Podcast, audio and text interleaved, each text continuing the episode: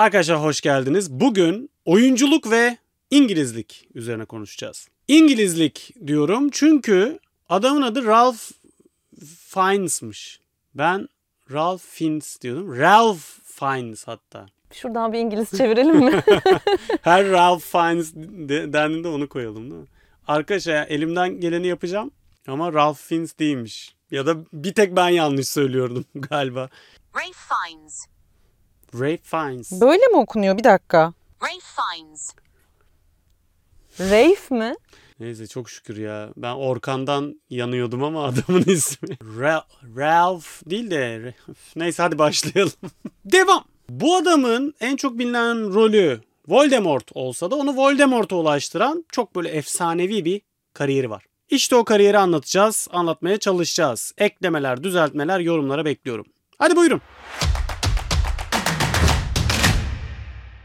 22 Aralık 1962'de İngiltere'nin Ipswich kentinde dünyaya geldi. Ralph Nathaniel Nathaniel Twistleton Twistleton Wakeham Wakeham Hines. Fiennes Tek seferde delikanlıca net. diyor söylüyorum. Olmaz. Şimdi nereden çıktı bu soyadı derseniz şöyle izah edeyim. Fiennes ailesi tarih boyunca önemli politik ve kültürel roller üstlenmiş olan İngiliz aristokrasisinin saygın bir parçası. Kral Charles'ın uzaktan kuzeniymiş bu adam o derece. O yüzden İngiliz dedim yani. Anası, babası, kardeşleri de full böyle sanatçı, yapımcı oyunculardan oluşuyor. Şimdi bunlar 6 kardeş. En büyükleri Ralph Fiennes. Ama bunların en çok bilinenini söyleyeceğim. Joseph Fiennes. Ee, son dönem Handmaid's Tale'de gördük. Bayağı iyi oynuyor orada. Tanırsınız, hatırlarsınız oradan. Ha bir de şeyde Aşık Shakespeare'de oynuyor. O filmde de Shakespeare oynuyor. En bilinen rolü herhalde o. Bu öyle bir sanatçı sülale ki Harry Potter'da Voldemort'un küçüklüğünü oynayan çocuk Ralph Fiennes'ın özbeöz yeğeniymiş. Akrabaları da Oxford'da, Cambridge'de profesör filan. Ralph Fiennes genç yaşta sahne sanatlarına ilgi duydu ve Royal Academy of Dramatic Art'ta, RADA'da eğitim aldı. Profesyonel kariyerinde de Royal Shakespeare Company'de çeşitli rollerde performanslar sergiledi ve Shakespeare eserlerindeki ustalığını böylece kanıtladı. Şimdi birçok bildiğimiz İngiliz oyuncunun biyografisinde bu hikayeye denk gelebilirsiniz. Mesela Michael Gambon, Dumbledore'un bölümünü yaptık. Onu buraya bırakıyorum. Orada da o da bir tiyatro efsanesi, Shakespeare efsanesi. İngiltere'nin sahne sanatlarında ve sinemasında bir yere gelecekseniz şuna ihtiyacınız var. Yine İngilizlerin gururu Shakespeare konusunda kendinizi kanıtlamanız lazım. Fiennes bunu yaptı ve bu dönem sayesinde o Shakespeare rollerini oynadığı dönem sayesinde oyunculuk kariyeri sağlam bir temele oturdu. Az önce saydığım iki kuruma girmek zaten büyük bir prestij. Bu adam o kurumların bir de yıldızı oldu. Yine İngiliz oyuncuların hikayelerinde çokça denk geldiğimiz bir konu Hollywood'a gidip orada başarılı olmak. Yani Amerika'ya adım atmak. Hatta bunun bir ismi var. Şimdi hatırlayamıyorum. Bulursam ismini yazarım ekrana. Siz biliyorsanız yorumlara bekliyorum. 30'lu yaşlarının başına geldiğinde 1993 yılında Fiennes'in kariyerinde dönüm noktası yaşandı. Steven Spielberg'ün yönettiği Schindler'in Listesi çok çarpıcıydı, etkileyiciydi. Fiennes'in oyunculuk yeteneği de uluslararası alanda bu şekilde öne çıktı ve birçok ödül kazanan yapıtta başroldeydi. Performansı dillere destandı. Bu rol Voldemort'a kadar giden sürecinde başlangıcıydı. Kamera önü oyunculuğunu ilk kez gerçek anlamda bu filmde deneyimleyen oyuncumuz kirişi kırmıştı ve kariyerinde şöyle bir pencere açmıştı. O artık sinema tarihinin en çok akılda yer eden kötü karakterlerinden biriydi. Voldemort dahil olmak üzere birçok efsane kötüyü ondan izledik. Hannibal üçlemesinin çok bilinmeyen Red Dragon'unda onu izledik. Alın bilgiyle ne yaparsanız yapın o zaman. O filmdeki dövmesinin yapımı 8 saat sürüyormuş. Şimdi Schindler'in Listesi'ni severiz sevmeyiz. Çok olay bir film ama. Onu söyleyeyim. Spielberg için bile çok farklı bir yerde duruyor.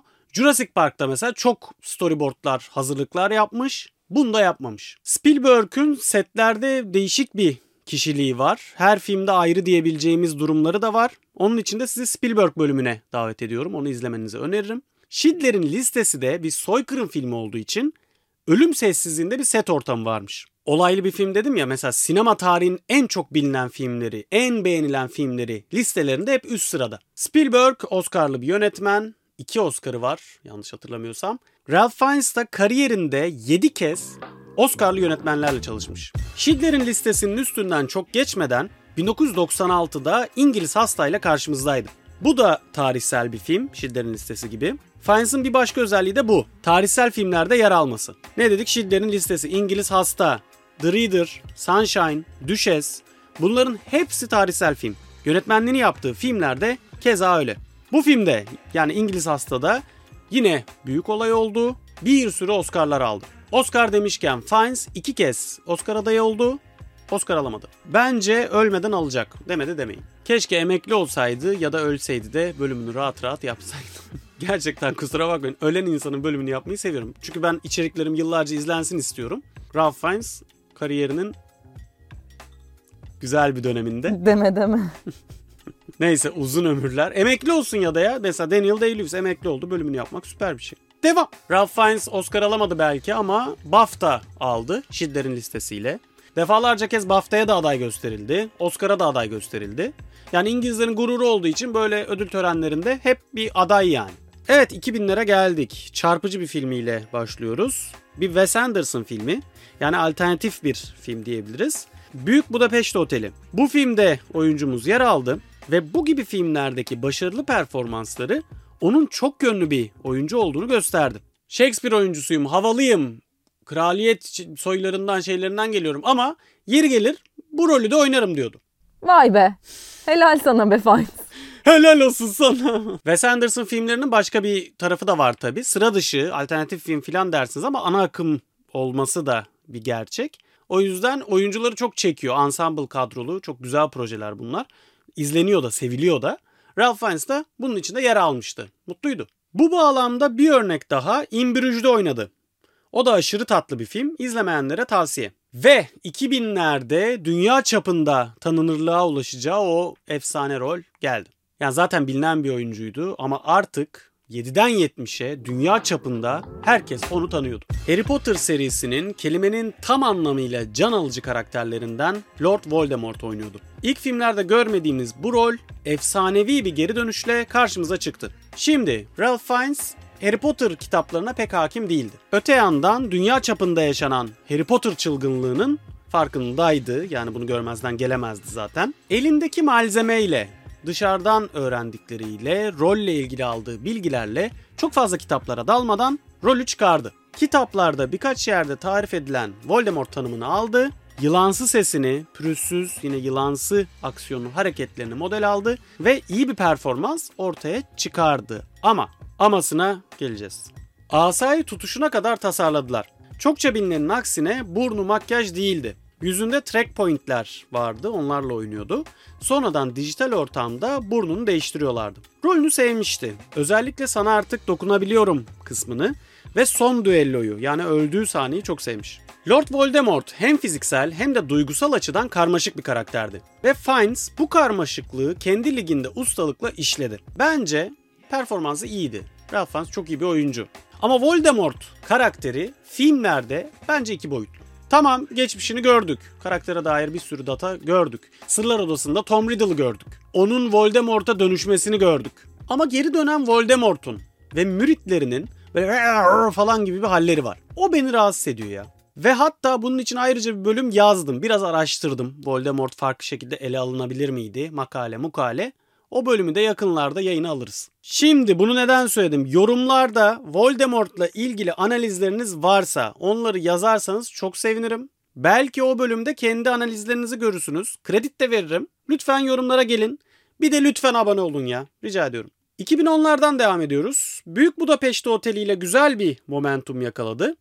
İki tane James Bond filminde oynadı. Coen'lerin Hail Caesar'ında oynadı. 2018'de White Crow'u hem yönetti hem de oynadı. O filmde Sovyetlerden batıya kaçan tarihin en iyi baletlerinden birini anlatıyor. İşte Sovyet baskısı filan klasik Batı'nın sevdiği konular. Kendi taraflarından bunu anlatmazlar. Bir tane daha alın bilgiler ne yaparsanız yapın. Coriolanus'la White Crow'u Sırbistan'da çekmiş. Sırbistan da buna onursal vatandaşlık vermiş. Şimdi başka bir sebebi var mı bilmiyorum ama benim okuduklarım bunlar. Yani hem Sırp hem İngiliz vatandaşı. Brexit'te karşı durmuş Brexit'te ama onun için artık fark etmiyor. Gülce almış pasaportu. İngilizler çok zor durumda arkadaşlar. Brexit'ten sonra Aynen. Schengen bölgesinde sadece ve sadece 90 gün kalabildikleri için çok çok zor durumdalar. Aynen. Geçen bir İngiliz karavancı çiftle karşılaştık da ya diyor işte Brexit oldu. Avrupa Birliği'nde 90 gün kalabiliyoruz sadece falan. ah dedim ya canım. Ben de dedim hani biz böyle vize alıyoruz arkadaşlar falan. Aha dediler kusura bakmayın. Sonra evet hemen konuyu değiştirdiler. Hadi yine iyisin Ralph Fiennes diyoruz. Zdrıjgiye Ralph Fiennes mi desek acaba? Devam. Sonuç olarak Ralph Fiennes Voldemort'tan çok çok çok çok çok fazlası arkadaşlar. Birçok oyuncu için böyle konuşuyorum. Dumbledore bölümünde de aynı şeyi söyledim ama Ralph Fiennes için gerçekten çok geçerli bu yani. Fiennes bir tiyatro efsanesi. Harry Potter'da bir büyük bir İngiliz projesi olduğu için ana rollerde hep İngiliz tiyatro efsaneleri var. Evet dediğim gibi İngiltere'de tiyatro çok güçlü bir şey. RADA dedik, Royal Academy Dramatic Arts dedik. Shakespeare's Globe, Royal Shakespeare Company gibi köklü kurumlara sahipler. Sırf Shakespeare değil birçok farklı anlayışa sahip topluluklar var. Arkadaşlar Roma'dan sonra tiyatroyu kurumsal anlamda devam ettiren İngilizlerdir. İtalyanlar operada neyse İngilizler tiyatroda odur. Modern müzikte de İngilizler öncüdür Gülcecim. Yazdık bunu da. 70'lere 80'lere bakın rock'n'roll tarihine bilmem neye bakın hepsi İngiliz. Yine büyük laflar ediyorum hayırlısı. Tiyatroda bir numaralar dedik ya İngilizler için. Ralph Fiennes'tan örnek verelim. Mesela Coriolanus ilk yönetmenlik deneyimi. Coriolanus bir Shakespeare metni, oyuncumuz da kariyerindeki iki büyük olguyu yani tiyatro ile sinemayı birleştirebilmiş. Hem yönetmiş hem oynamış. Çünkü yapımcı ona güvenmiş. Ben de Kral Charles'ın bilmem nereden kuzeni olsam yapımcılar bana güvenirdi tabii. Coriolanus'un filmi DiCaprio'nun oynadığı Romeo Juliet gibi olsun istemiş. Yani metin sabit, görsellik modern, çağdaş. O filmi de izlemenizi öneririm. Mesela Romeo Juliet Zeffirelli'nin yönettiği filmi izleyin klasik. Bir de DiCaprio'nun oynadığı. O da böyle postmodern uyarlama. Ralph Fiennes sinema ile tiyatroyu paralel devam ettirdi. Voldemort'lar, İngiliz hastalar, şunlar bunlar dönerken bir taraftan da tiyatro kariyeri gümbür gümbür devam ediyordu ve bu İngiliz dramatik sanatlarına verdiği katkıdan dolayı imparatorluk nişanıyla ödüllendirildi. İngilizlerin Walk of Fame'inde Elizi var. Daha 90'larda almışlar yani Elizi'ni. Ve bu nişanlar, ödüller bunlar devam edecek bence. Sir ünvanı da alacak. Demedi demeyin. O da olacak gibi. Tabi sırf ana akım İngiliz işleri değil. The Reader'da oynadı, Sunshine'da oynadı. Bunlar politik yapımlar. Kendi ülkesinin bıçak sırtı konularına da pek girmeden tabii ki bu filmlerde oynadı. Şu filmden de bahsetseydin dediğiniz film varsa aşağı bekliyorum. Belki bir gün onun da bölümünü yaparız o filmin. Arkadaşlar Fiennes tam bir İngiliz destanı dedik ya. Şöyle söyleyeyim James Bond filminde oynamış ama aslında o dönem James Bond olması da konuşuluyormuş. James Bond olamamış. Zaten vodka martini'yi Sturt severmiş. Shaken değil. Öte yandan alçak gönüllü bir profil çiziyor. James Bond olmak ister miydin dediklerinde Daniel Craig çok iyi oynadı ben onun kadar iyi yapamazdım filan diyor. Mesela Val Kilmer'ın Batman olduğu 1995 Batman'de düşünülmüş. Zaten Batman'e düşünülen oyuncular James Bond'da da düşünülüyor. Bakınız Robert Pattinson. Ve bir yandan da sahne dışında soğuk ve mesafeli olduğu söyleniyor. Magazinde pek yer almayan, ölçülü biri gibi görünse de bir dipnot düşelim. 90'larda evliliği başka biriyle gizli ilişkisinden dolayı bitmiş. Sonra yeni partnerini de 2006'da aldattığı söyleniyor.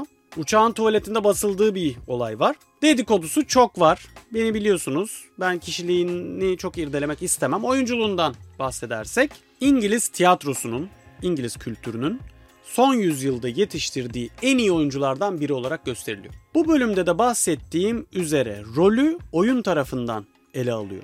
Yani gideyim tarihini okuyayım, eleştiri getireyim, rolü şu yönden ele alayım gibi bir olaya girmemiş. Ta ki yönetmen olup tarihsel filmler yapana kadar, onlarda da oynayana kadar. Kenneth Branagh değil bu adam. Daniel Day-Lewis değil. Söyleyeyim. Örneğin Schindler'in listesinde Nazi subayını oynuyor. Orada acayip işte araştırmalar, dramaturjiler yapılıyor. Rolü soruyorlar nasıl oynadın? Diyor ki kostüm üzerinden bir hissettim önce filan. Tam böyle oyuncu yani. Olayın çok derinine girmeden bir yerden bir hareket bulup rolü çıkaran bir adam. Nazizm, Deutschland, Moçland ikinci planda geliyor. Küçümsüyor gibi görünmeyelim. Kafayı çok bulandırmayan, oyunculuk enstrümanlarıyla rolü ele alan, çıkıp oynayan oyuncular da canımızdır. Yöntemini takdir ediyoruz. Oscar ve Sörlük yolunda kendisine başarılar diliyoruz. Bu kadar. Bu bölümde bitti. Bir abone olun be. Gözünü seveyim. Teşekkür ederim. Ben teşekkür ederim. Görüşürüz.